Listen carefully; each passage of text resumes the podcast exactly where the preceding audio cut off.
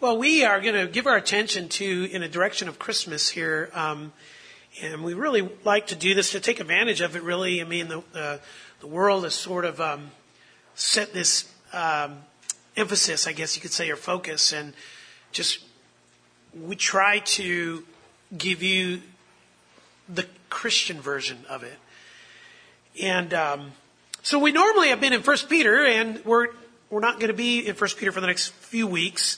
So to take advantage of this, so so this morning um, we're in Galatians. So if if uh, you're wondering, that's kind of the turn. That's kind of where how we got there. So, now, one of the best movements by the church historically has been to respond to the world's version of Christmas.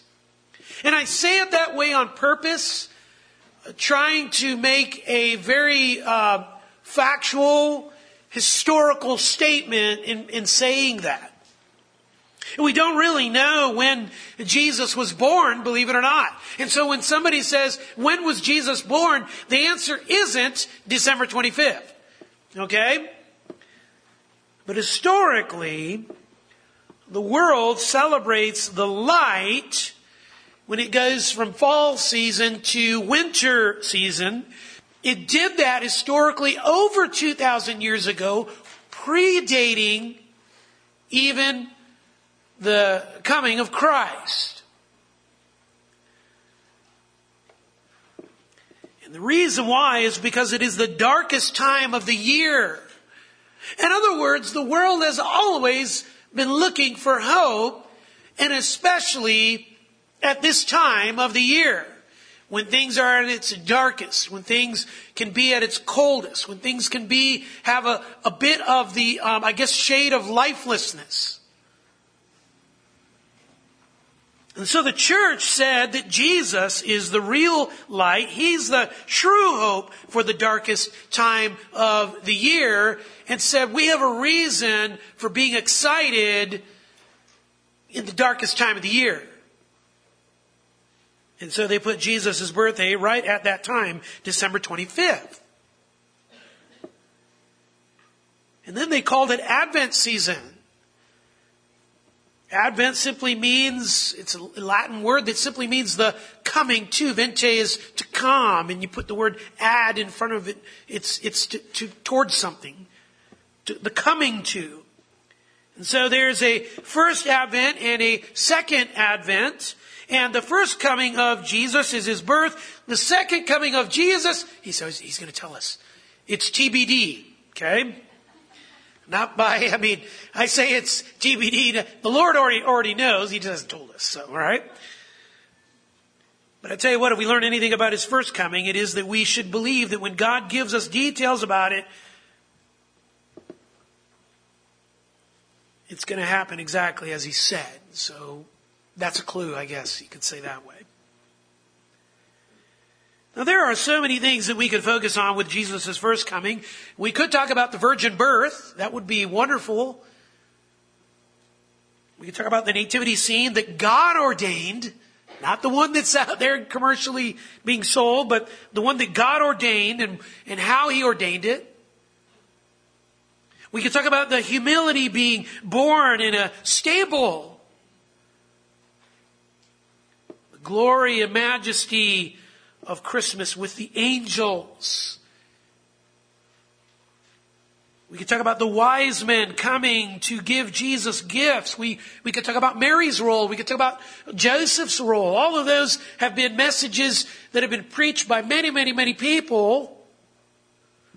But what I'd like to give some attention to this year is the timing of it. The timing of Jesus' birth. I'd like to show you that Christmas came to us right on time. And that's crucial. It tells us something about God. It, it, it, tells us something about ourselves. It tells us something about what the Lord is still doing today. So, if you're not there, I've already given you a clue, a hint that we're going to be there Turn to Galatians and turn to chapter 4. Just two verses that we'll cover over two weeks. Look at verse 4. But when the fullness of the time came, God sent forth his son, born of a woman, born under the law, so that he might redeem those who were under the law, that we might receive the adoption sons. I got to hear a wonderful message by Martin, D. Martyn Lloyd-Jones on this very passage this last week. And he definitely tied it to, it was a Christmas message for him and, and that's encouraging. I, I, haven't heard a lot of Christmas messages on Galatians 4, 4 and 5 and it was so encouraging hearing him connect it to this very time. This is the voice of the Lord. So let's give attention to Him. Now studying the coming of Jesus Christ, it is a most fascinating thing. It is one of the most incredible studies that you can do on Christ, that you can do on God, on our salvation, on angels, on prophecy. It all kind of comes together in one package so that if you're going to study the coming of Christ, you're going to actually study in so many different directions. To do that. But what I'd like to get your attention fixed on is God's sovereign timetable. Throughout the years, there have been some profound statements made about Jesus about his coming to this earth. Athanasius, a man who spoke in the fourth century, you always have to think about that, don't you? you say fourth century, you got 300s, okay? You always get, right, you go backwards, right? I mean, always forget, do I go forward or backward on that deal? Fourth century means 300s. But Athanasius, he said this, Christ became what we are that he might make us what he is. Think about it. That's a profound statement, isn't it? Christ became, excuse me, yeah, Christ became what we are that he might make us what he is. Augustine, he said, filling the world, he lies in a manger. Think about it. That's incredible. You say, Colossians 1 tells us that he holds all things together. Um, okay, when he was in the manger, did he stop holding all things together? Hey, gotta take a break. I gotta be baby here for, you know, this deal here. No. Still did it.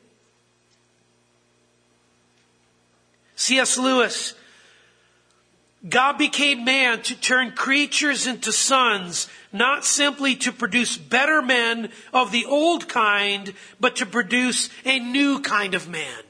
Ooh, I like that. Let me put it to you in a different way, what C.S. Lewis was saying. He didn't come to put a plus to our F, okay? He didn't, he didn't come to make you into, you know, 2.0. Okay? That's not the gospel.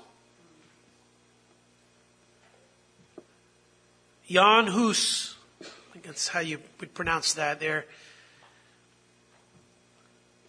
He said this, rejoice that the immortal God is born, that mortal men may live in eternity. That's profound, isn't it? And then finally, B.B. Warfield. The glory of the incarnation is that it presents to our adoring gaze not a humanized God or a deified man, but a true God man. One who is all that God is and at the same time all that man is. One on whose almighty arm we can rest and to whose sympathy we can appeal. End quote. Now, I give you all those quotes so that you understand the profundity of Jesus' coming to this earth, but I also do it because I want you to understand. But even though all those guys said what they said, nobody says it more profound than Paul here in Galatians 4 4 and 5.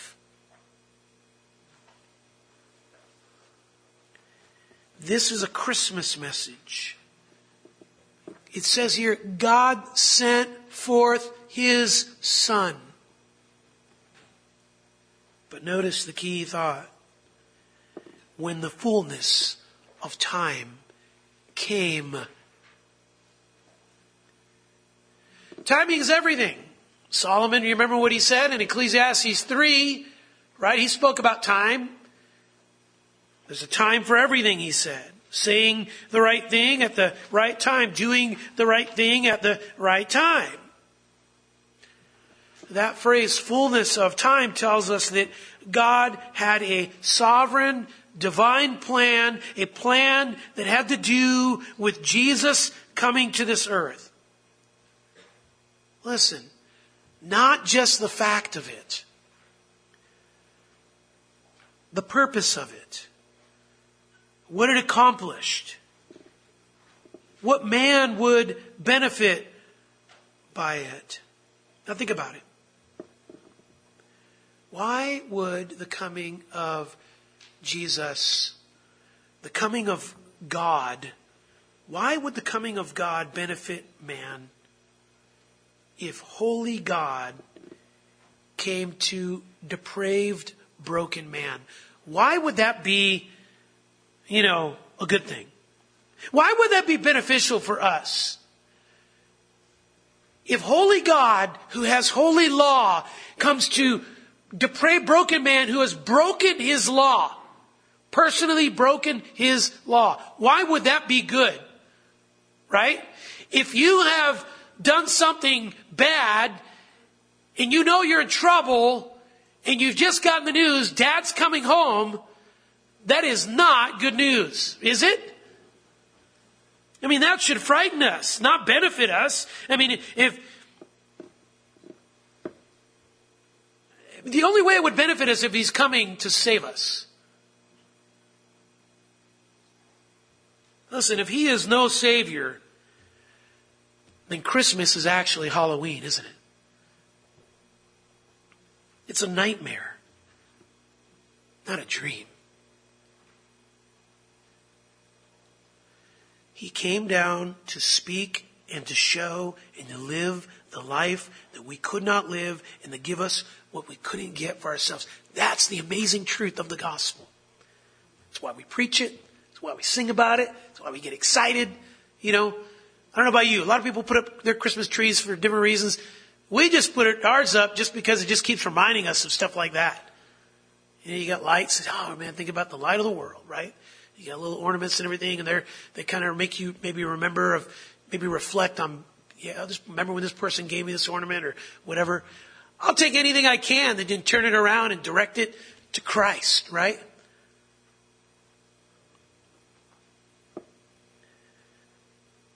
because it reminds us that He came to give us and do something that we couldn't do for, our, for ourselves. But it only, only if in His coming He came as a loving and merciful and gracious Savior. That's it. Otherwise, the shepherds had good reason for falling on their face when the angels appeared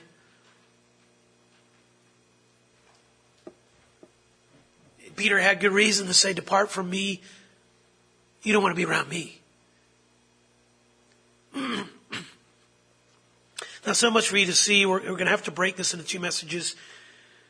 Why is this timing important? What does the timing of Jesus' coming teach us? Four crucial time factors on the importance of Jesus' coming. Number one, let's, let's call this point, Jesus' coming was arranged. His coming was arranged. verse 4, first part. Now, let's remind ourselves a little bit of Galatians. Hey, we're in Galatians in our flock study. How about that? Um, didn't plan it that way, just kind of worked out that way. Galatians was written by Paul, you remember that because they were getting the gospel wrong. We need to remind ourselves of that. I mean, they were, you remember, they were trying to change the gospel. Some group of people that were changing the gospel. They came and they, they tried to convince the, these Galatian uh, Christians that, hey, it's, it, there's gospel 2.0 and you need to kind of take that. You know, beloved, we're in danger of doing the same thing in America. America's church wants a gospel that is easy and soft, a gospel that is low level commitment, a gospel of convenience, one that works with your schedule and your passions and your goals in life. Not one that asks you to change your goals or to redo the direction of your life. I mean, not just redo it, trash it. Trash it. I'm going to give you a new direction. No, we are living in a time where America has given us a gospel not only of low level commitment, but a gospel of convenience. A gospel that frankly has nothing to do with being born again. In America's, with America's gospel, you don't have to be born again. You don't need it. You can be if you want to be fanatical, but, but they're okay with you not being any of that. You don't have to be regenerate. It's a gospel where life transformation is unnecessary. But that's not the, that's not the gospel of Jesus Christ. That's not the gospel of the Bible. Christmas is the message that Jesus came. We can talk about why he came, and we will. We could talk about the way that Jesus came, you know, picturing, uh, being a picture of the gospel, and, and we could talk a little bit about that, but when he came was a statement of the gospel too. This is what I want to show you. That's Paul's focus here in verse 4. So look at what it says here. But when the fullness of the time came, God sent forth his son. He's dealing with when. That's a time word, right? What was God's timing based on Jesus coming to this earth? Why is that an important thing? Notice, he says fullness of the time. Definite article. Fullness of the time. Not a random time. It was a divine planned time, the time, an appointed time. There was an arrangement for this coming, and we need to talk about that. Arranged means that it had craft. It had thought to it, right? It had reason. I mean, you know, what was God up to? What, what's he doing here? How was it arranged? It says Jesus came at just the right time. Now, what made it the right time? The fullness of time. Like an hourglass, you know, that is waiting for all the sands to just get filled up to that bottom deal, just, just the right time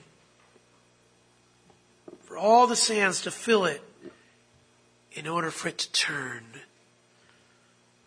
What made this time get all filled up to just the right time?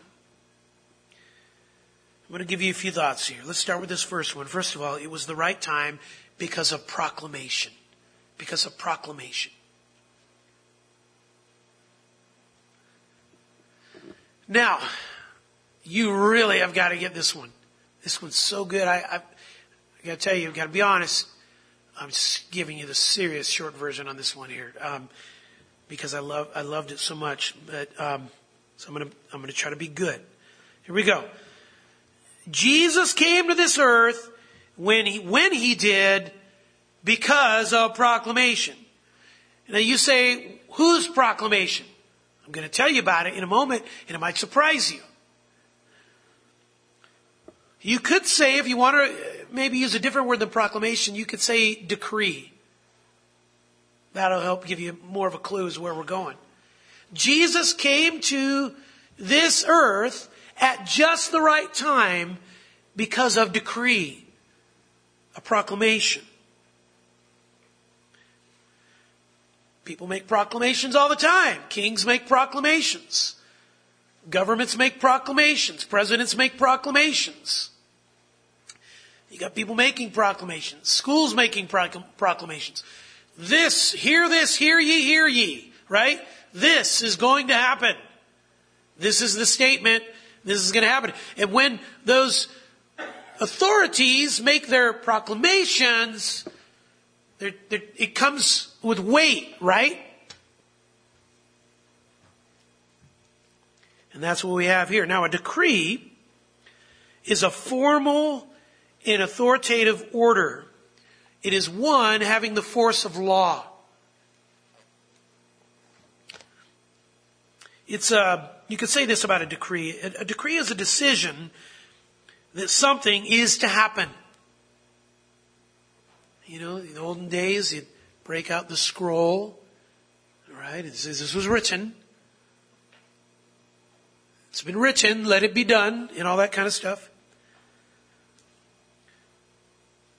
When did this decree then take place? When we talk about the decrees of God, we are talking about something decided in eternity by the triune God. We're talking about eavesdropping on a discussion that frankly, we had no business being there, right? We weren't invited.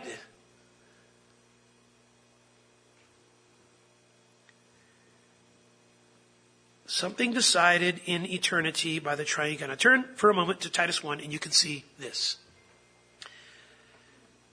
Now the decree of God set the time, set the time, a precise time when Jesus would come. Get it out of your heads that it was random. Get it out of your heads that it was kind of coincidental, that anything about it was coincidental. The decree said this is a plan that has definition, that has uh, precision. Uh, God didn't say, He didn't just say, you know, I'll create and, you know, see where this thing goes. You know, we'll, uh, I'll keep my eye on it. You know, oh, look at the sin. Looks like we need a plan B. Uh, I mean, we, we, looks like we're going to need a savior. It's not at all what took place. It's not at all what happened. Let me show you this. Titus chapter 1 verse 1.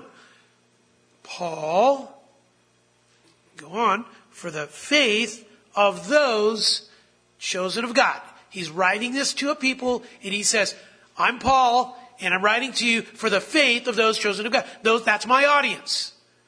That's who I'm writing to. I'm writing to Christians. I'm writing to those for the faith of those chosen of God. All right. Listen, why is that important? Because he is writing to a particular people, group of, of Christians there on the island of Crete, but it's more than just them. It's for any person who is, has, has been chosen of God, who, the faith of those chosen of God. God chose people that in the future would have faith that would believe in Jesus Christ for salvation. Okay, verse 2. In the hope of eternal life, there's the salvation. And here it's called eternal life. Which God, who cannot lie, and I'll stop there. Why say that? You say, well, haven't we always, isn't that just a basic belief? We all believe God cannot lie, right? Why do you have to tell us that He cannot lie? I'll tell you why. Because what He's going to tell you is really hard to believe. Because he knows that once he, he's the one that brought up election. He brought up God chose. He knows, oh, brought it up the election. Now you're going to have a hard time believing this. I have to tell you that God cannot lie. Because you're going to sit there and say, wait a minute, let's have a discussion about free will. Wait a minute, but God cannot lie. He says what he says.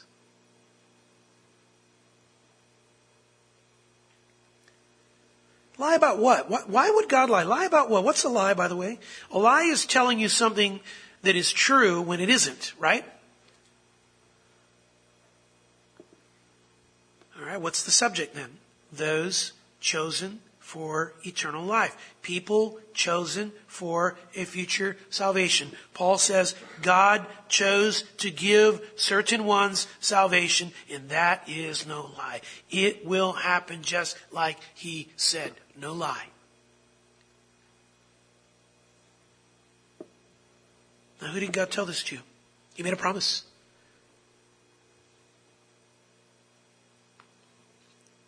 Why who did he tell this to? Who would he be in danger of lying to? Not you. You weren't there before, you know, right? At this time. So he's not talking to you. So we have to ask ourselves, when did he make this proclamation? Verse 2, God who cannot lie, promised long ages ago. And that phrase, promised long ages ago, literally translated is before times eternal. You could translate it that way. Before times eternal. That's the literal rendering.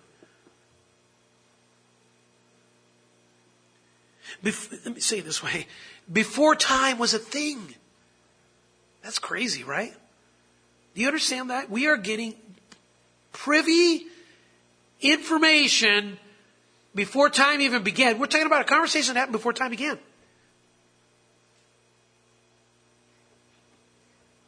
It's a long time ago. Promise in eternity. I mean, we, we have no time instruments to measure what time was like before there was time, right? We don't know what that is. That sounds like sci-fi, right? But that's what we're talking about. Now here we go. Let's work it out. Now when, when you make a promise, you are making it to someone. So we ask the question, who did God make this promise to? Well, you have, uh, we know it's God the Father, so you have two options, and you and I are, are, are none of them, right? He could have made this promise to the Son, he could have made this promise to the Spirit, but he didn't make it to you, and he didn't make it to me.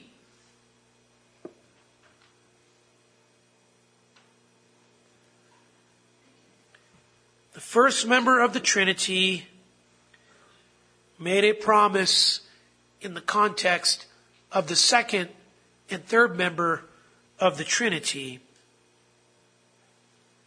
And so we can say that God the Father made this promise to God the Son and God the Spirit. See, what was the promise? A decree that He would create people and that those people would sin and that he would then choose to save some because you only give eternal life to those that need eternal life. You only give salvation to those that need salvation. Therefore, the decree must have been that there would be people that needed that salvation. Who are those kinds of people? Sinners.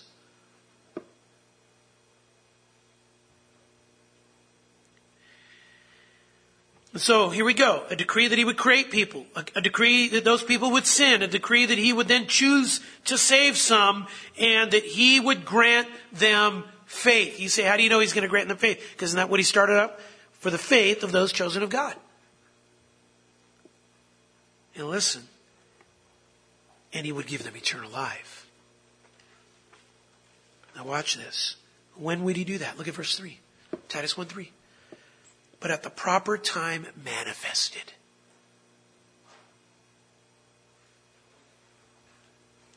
Even his word, that's the preaching, that's the gospel.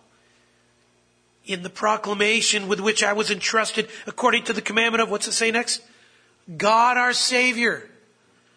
I mean, who's that? Verse 4, Christ Jesus our Savior. Now that's the arrangement. See it? It's all arranged. There would be eternal life that would need to be given to people. It would happen at just the right time. And it would come about by God our Savior, who is Christ our Savior. I told you there's a lot here and that we won't nearly have enough time to tell you really all that's happening here. But it's, this is incredible. And all of this should blow the, this should blow the circuits. We should all be left a little bit like, oh man, oh man, um, I don't know. There's not enough room here to really fully get the stuff. I mean, we don't have many places in the Bible where we get to hear or see what it was like before God created everything, but here we have just that, and at the right time, at just the right time, that eternal life was manifested. The one that was promised before times eternal appeared. Appeared. And he loves this word appeared kind of to appear out of, no, out of nowhere. Titus 3 4. But when the kindness of God our Savior and His love for mankind appeared. You see? He says, you know it's a plan. And then it just appeared. It happened.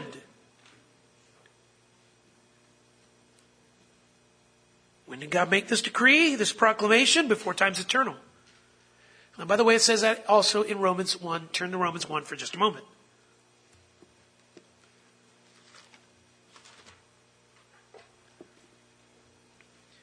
Verse 1, again, Paul, and he says he's set apart for the gospel of God. Verse 2, which God promised beforehand through his prophets in the Holy Scriptures. Beforehand, when is that? When did God make a promise? Before time's eternal. And so what we have here is He created the message before time's eternal, this gospel of God. He created it. Then He promised it. Listen to this. And then He gave it to men. And he said, Go and tell others, it is coming. And now it is here.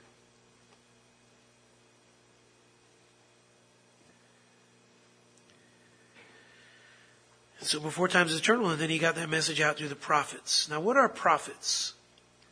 Prophets are human messengers sent by God with messages from Him about His plan for eternal life. Now, not, not the same as sent by when He sent Jesus. Jesus was sent from heaven to earth. Prophets were already on the earth. These are people already on the earth. And so He said, hey, giving you my message, go tell people.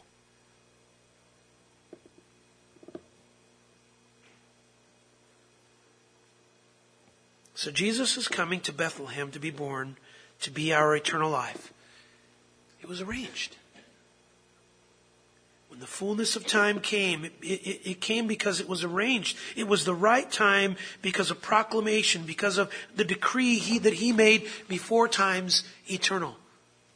All right, secondly, is your second thought about this first point. It was the right time because of prophecy because of prophecy. Romans 1 says he promised through his prophets. Now, when did he do this? Let me give you a few of, the, a few of these. Don't have time to give, give you them all, but I'm just going to give you some. Now, listen. This message wasn't tucked away, hidden in some secret code, and I love that. I mean, he was just out with it in the Old Testament for over 2,000 years. You could even say really was closer to 4,000 years, and I'll show you. Turn to Genesis 49.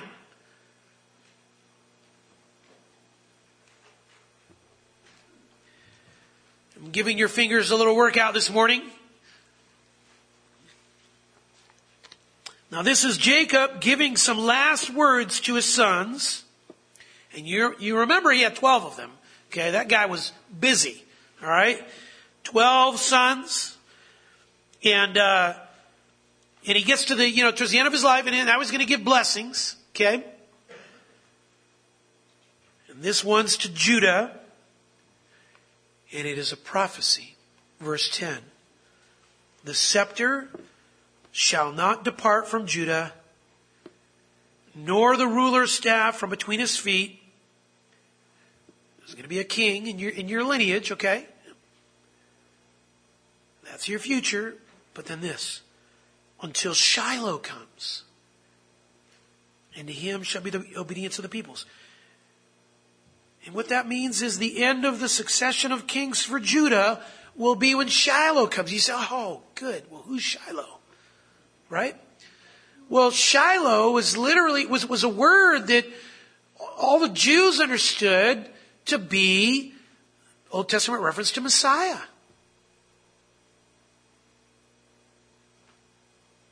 So a king from Judah who will be the Messiah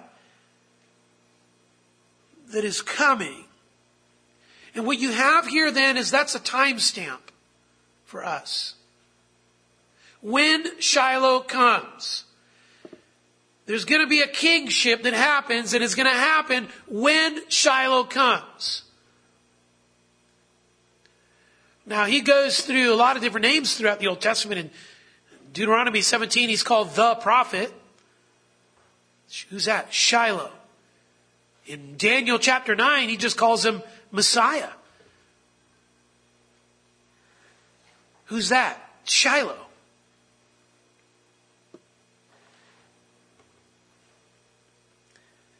Two thousand. This is a prophecy over two thousand years before it happened. It's incredible. Turn to Isaiah 7. Verse 14, we, we read this er, earlier. Jake read this. Verse 14, King Ahaz was given a sign from the Lord to let him know that God will bring the victory. And here's what he got. He, all right. And by the way, he's, he, remember he, he said to Ahaz, hey, ask for a sign and said, oh, I can't do that. Ahaz said, and so well, the Lord said, I'm going to give you one anyway. By the way, I don't understand when the Lord uh, tells us to do something and we say, I can't. It's like, I just, I just think to myself, well, wait a minute. I think the best response would be, I'll try. You know, I mean, I'll at least say I'll try. Like, I'm, all right, I'll, you know, I'm going to dive off the diving board. I don't know if I'm going to make it, but, you know, you're telling me to do this, you know. He says no. So here's the sign that he got. Therefore the Lord himself will give you a sign.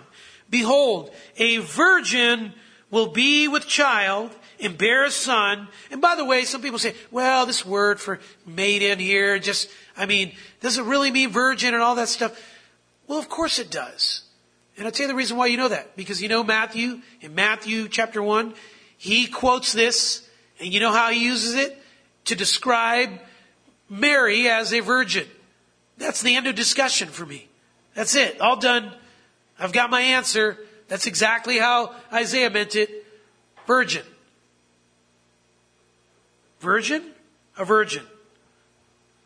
Will be with child. And what is meant by this is she will be with child in a way where she is still a virgin. She's going to bear a son. And she will call his name Emmanuel. Say, what's Emmanuel mean? God with us. So there's coming a time when a selected virgin will not only get pregnant with a child while remaining a virgin, but have that child as a virgin and then is going to name that child Emmanuel. That child will be called Emmanuel. And that was a prophecy 700 years before it happened. It's a lot of detail. You read Matthew 1 and that's exactly what happened. Exactly what happened that time. And I don't know, I don't know if uh, Mary was telling Joseph, uh, it's happening. Remember, we've read this. We read, we've tried to understand Isaiah 7:14 for years, and it's happening. I don't know if that, if they had that conversation with each other. But I would like to think that they did. They knew scripture. It was a coming arranged by God with that kind of detail. See, stay in Isaiah. Here's another one, chapter 9, verse 2. The people who walk in darkness will see a great light. Talking about people in their sin, talking about people in their oppression. Something special is coming for Israel. Verse 6. For a child will be born to us, a son will be given to us. What kind? Well, his name will be, here's a clue, his name will be called Wonderful Counselor, Mighty God. Okay, we're going to call him Mighty God. But I thought there's only one true God. That's right. And so when you're calling him Mighty God, that's saying something, right? Eternal Father, Prince of Peace, those are names for a wise king, for an eternal king, for a peace producing royalty. He tells us it's going to be a male. He tells us it's going to be one whom is given. Given from whom? Given by God is the implication here. So think about that. All of that stuff has to happen. Given by God. That matches with Isaiah 7:14, virgin, who's now with child. How did the child get in the virgin? Given by God. Oh, okay. What's he going to be about? Bringing peace. What do we need peace for? We're at war with God. We're in our sins. Oh, is that why it's called a time of darkness? The people who walk in darkness? Yes.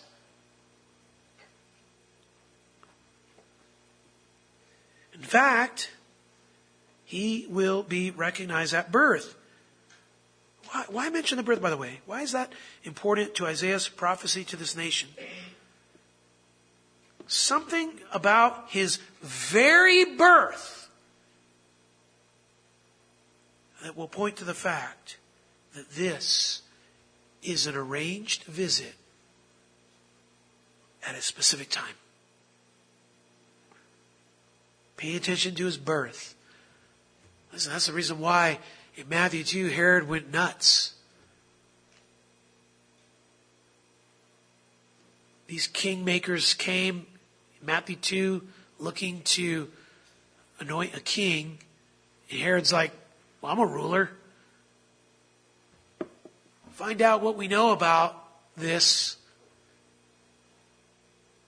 And when they looked into it, they come to find out, oh yeah, yeah, there's going to be a king. That king's going to come and that king is going to be born. And that tells us that they didn't expect a king because of what scripture says to be just plopped down on the earth already aged, right?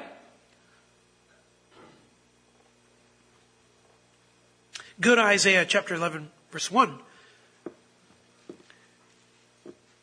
Then a shoot will spring from the stem of Jesse and a branch from his roots where will bear fruit. The Spirit of the Lord will rest on him and he will delight in the fear of the Lord. And you read the rest of it and it's all talking about the coming of, the coming Messiah. Okay? When will this take place? Well, we'll know, we'll know it at his birth and as soon as you see the shoot spring forth. Now the shoot comes first and then the branch and then the fruit. And he kind of gives us progression here. He gives this picture of fullness here. And so you have virgin birth and Emmanuel, and darkness will see a great light, and you have a, a child that is a son given, and God who will bring peace, and a righteous branch to spring from the stem of Jesse to reign. Move over to Jeremiah 23. Verse 5. Behold, the days are coming. Oh, if only the Lord could give us prophecy that, to let us know, is He really coming? Is there really a Messiah coming? If only there were verses and passages to tell us things like this. Verse 5 Behold, the days are coming.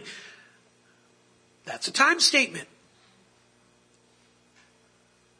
When I will raise up for David a righteous branch, talking about a future Messiah, and he will reign as king and act wisely and do justice and righteousness in the land. In his days, Judah will be saved. He will be called the Lord our righteousness. That, that's probably a reference to the second coming of Christ. But listen, it connects to his first coming. Because he can't have a second coming without what? The first coming.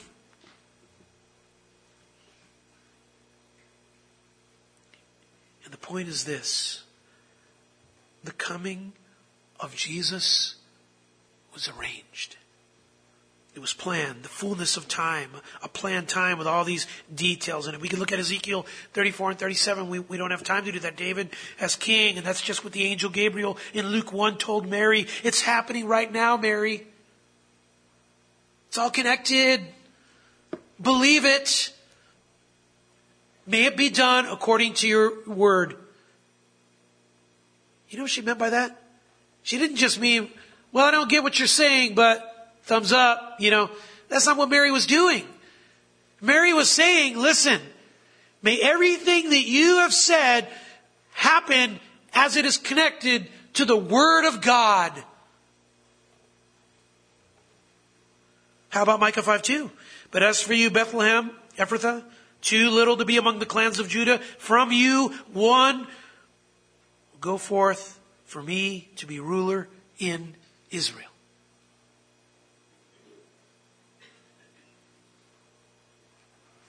Go forth from me.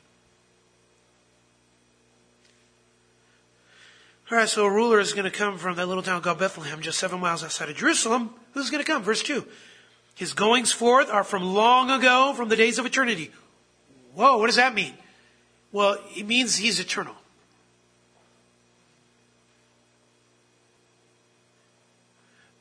He was alive in eternity. So God is going to send an eternal one. How many of those are out there?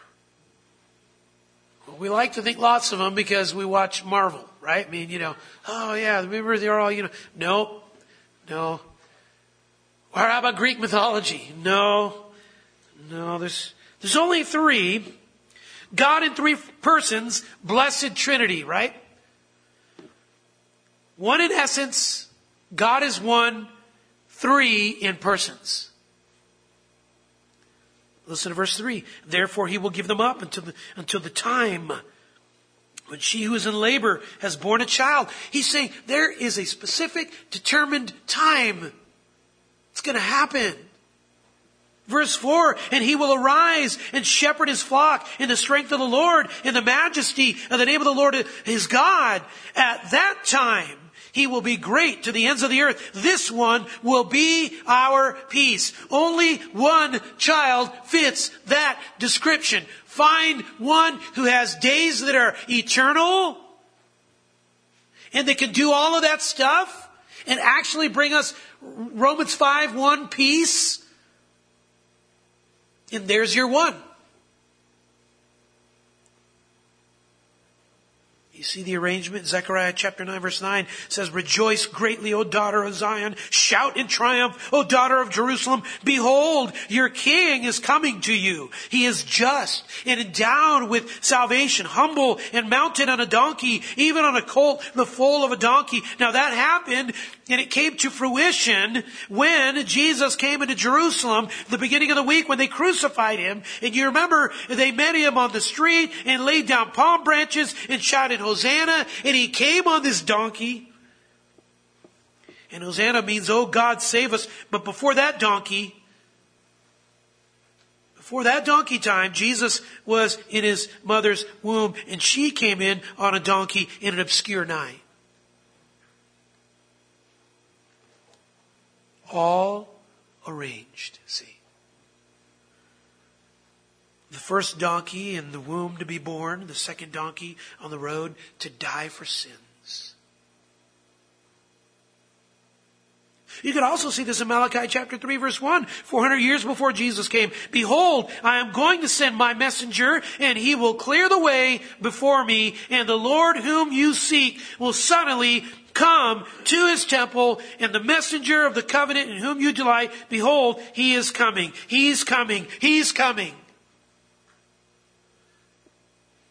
Trying to let you guys know this before it happens. And then verses 2 to 3 says, He will come like a refiner's fire to purify and clear out. See?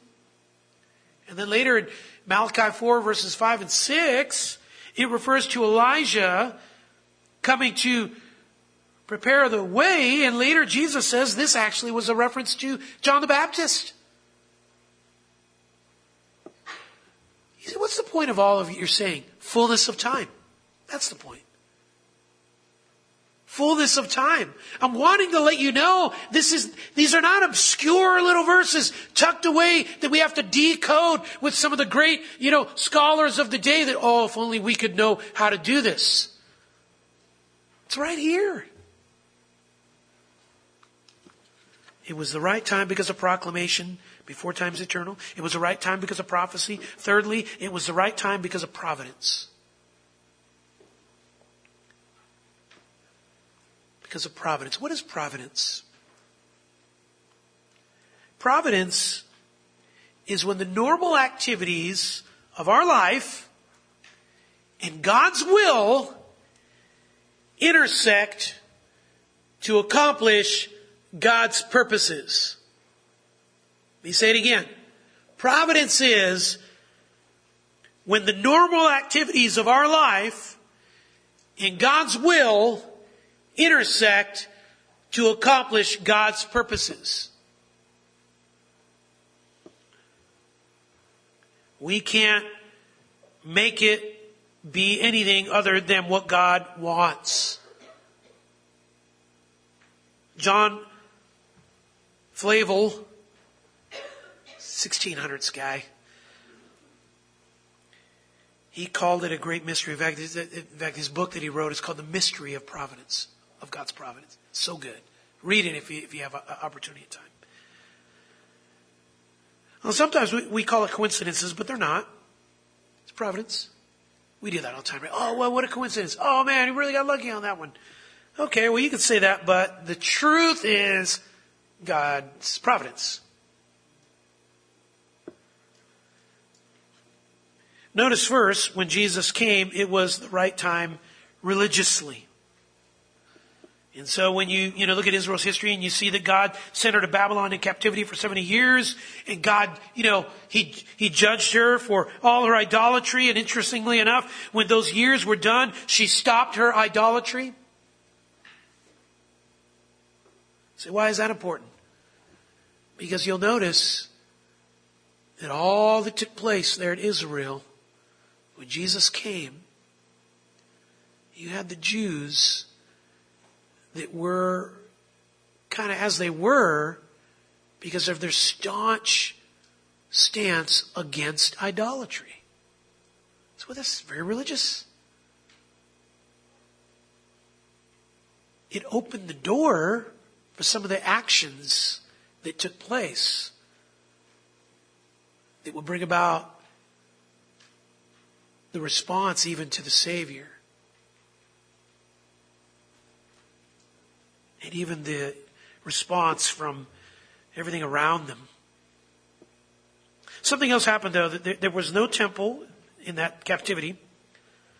And so the Jews, what they did is they, in, in Babylon, they, they, built what became known as uh, synagogues. And in these synagogues, you had uh, the law taught, and it was read. And that's where you had all kinds of things that came about. Uh, guys like Ezra and others, uh, the Mishnah and the Midrash and the explanations of Torah and so forth. Before we see though all of those negatively, Pharisees, by the way, came as a result of this. Understand that from a positive standpoint, these people were all about wanting to know the Word, to know what it meant, to know, to understand what it was all about.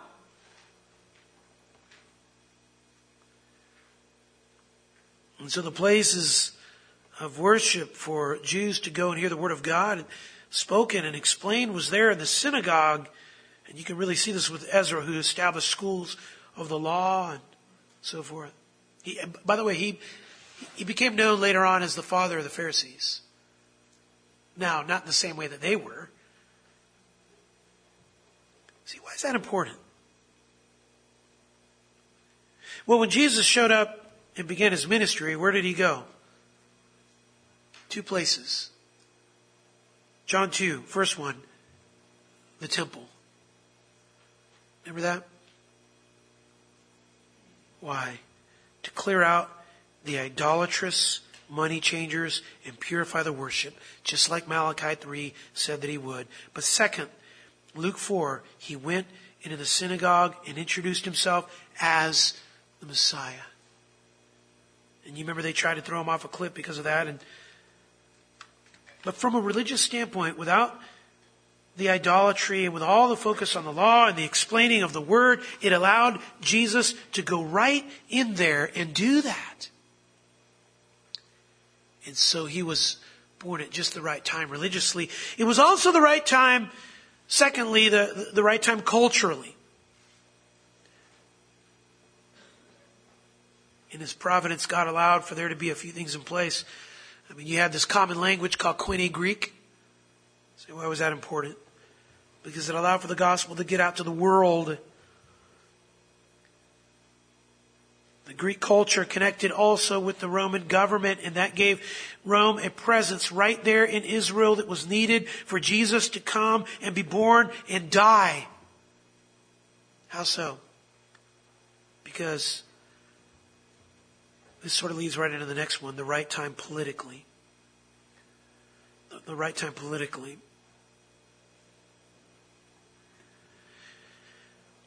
The uh, this common language, this Koine Greek language, also would allow for proselytes and people to come to Jerusalem in all these festivals and everything, and be there at the Passover when Jesus would die for sins, be raised, the Spirit would come, and thousands would repent at the preaching of Peter.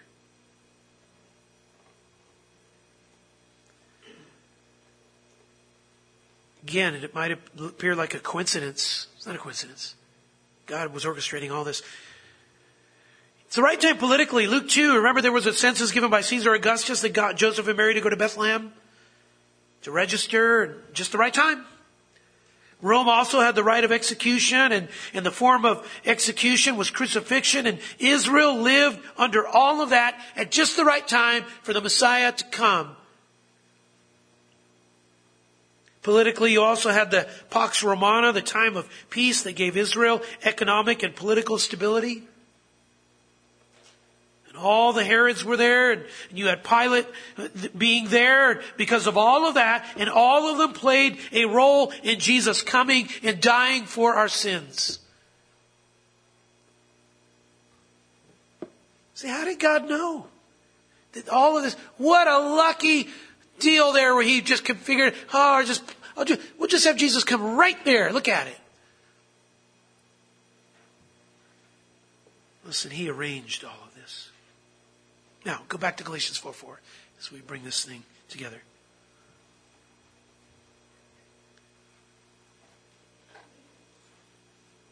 All those things allowed for the spread of the gospel and all played a part in Jesus being born at just the right time. Galatians 4 4, but when the fullness of time came, when God caused every single grain of sand to fall through, God sent forth His Son. All had to be in place for that to happen, see.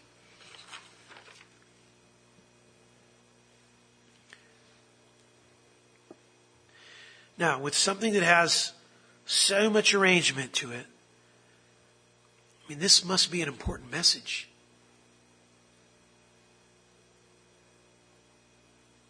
This must be an important event, something that we need. And so the first crucial time factor on the importance of Jesus coming, his coming was arranged. Let me, let me show you the second one here as we come to a close here. Point number two, and I'll just mention it, and we'll have to really get to it next week. Jesus' coming was accepted. Oh man, I've got to show you this one. All right. It was accepted. The word sent forth is ex uh, apostello, and it literally means to be sent out from one location and jettisoned into another.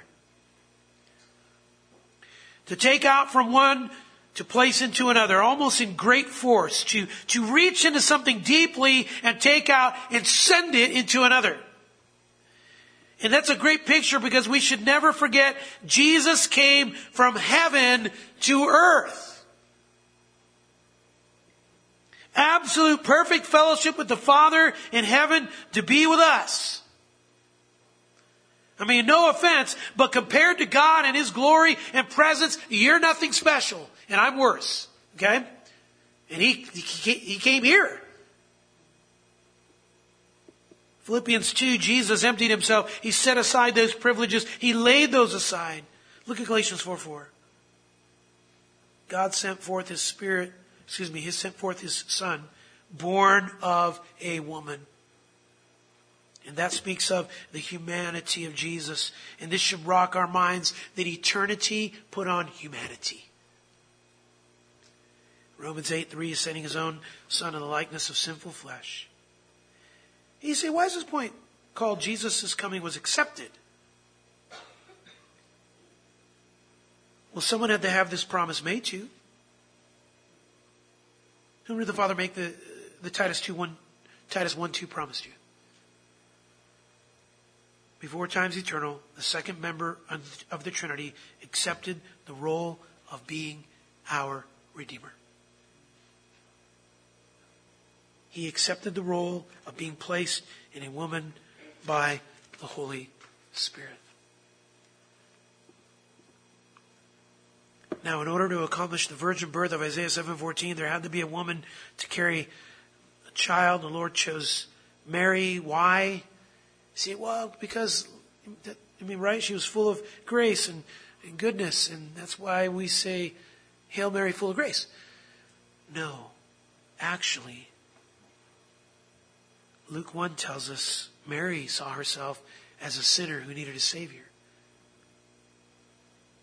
She wasn't sinless.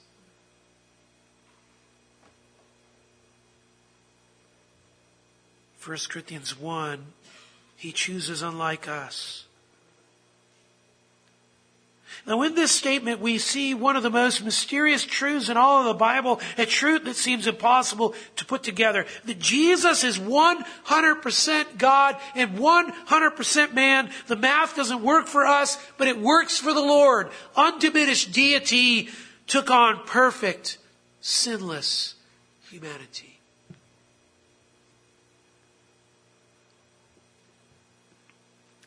Now, I so badly want to show you three things about this, and I will.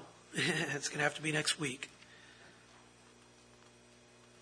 Now,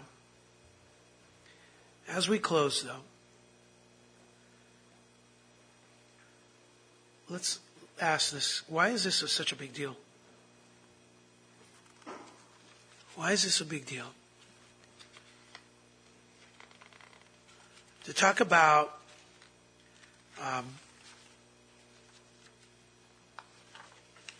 the humanity of Jesus. It had to be this way so we could receive salvation. Salvation couldn't come any other way. And it was at the fullness of time that this took place, this joining together for Jesus as fully God and fully sinless man why? Because as God, He could forgive sins. As God, He could live perfectly and earn our righteousness. As man, He could die. Why did He need to die? To be a substitute for our penalty. See, what's our penalty? Our penalty is the punishment for our sins. He said, well, what if I didn't, what if I haven't sinned a lot? Oh, you've sinned more than what you realize. So have I. But you know, it only takes one. It only takes one. What's our punishment? Eternal death. And next Lord's Day, we're going to see how all that is related to Christmas and that it came right on time to make salvation possible. more than that, to make salvation actual. He accomplished our salvation, and it was all a tight knit plan, a successful, perfect plan. When the fullness of time, I want you to think about that. When the fullness of time came, God sent forth His Son, not only to this earth, but listen, for those who are believers, into your heart. The fullness of time. At just the right time regeneration, new birth, a work of God through the gospel in the sinner's heart right on time. His work making you see the value of Christ's coming and death right on time. And we're going to learn more about that next week. All right? Let's pray. Gracious Father, thank you for giving us so much through your word. And we tried to honor it this morning, Lord. Uh, I realize, Father, we just, we, we opened the curtains and we, you let us see some things about you there in heaven, there in eternity. And I suppose if we really were honest, we, we would be like Isaiah covering our mouths. We would be like John and Paul who said these things are too wonderful, or like Peter who was shown just a little bit of your glory and fell down on his face and then wanted to just for you to stay there forever. And we thank you, Lord, that your promise to us is that you are with us forever. We pray this Christmas season that it will be a special one because we have understood the timing that you have in coming and bringing salvation and even coming to us personally to know you. We love you and pray for this understanding in Jesus' name. Amen.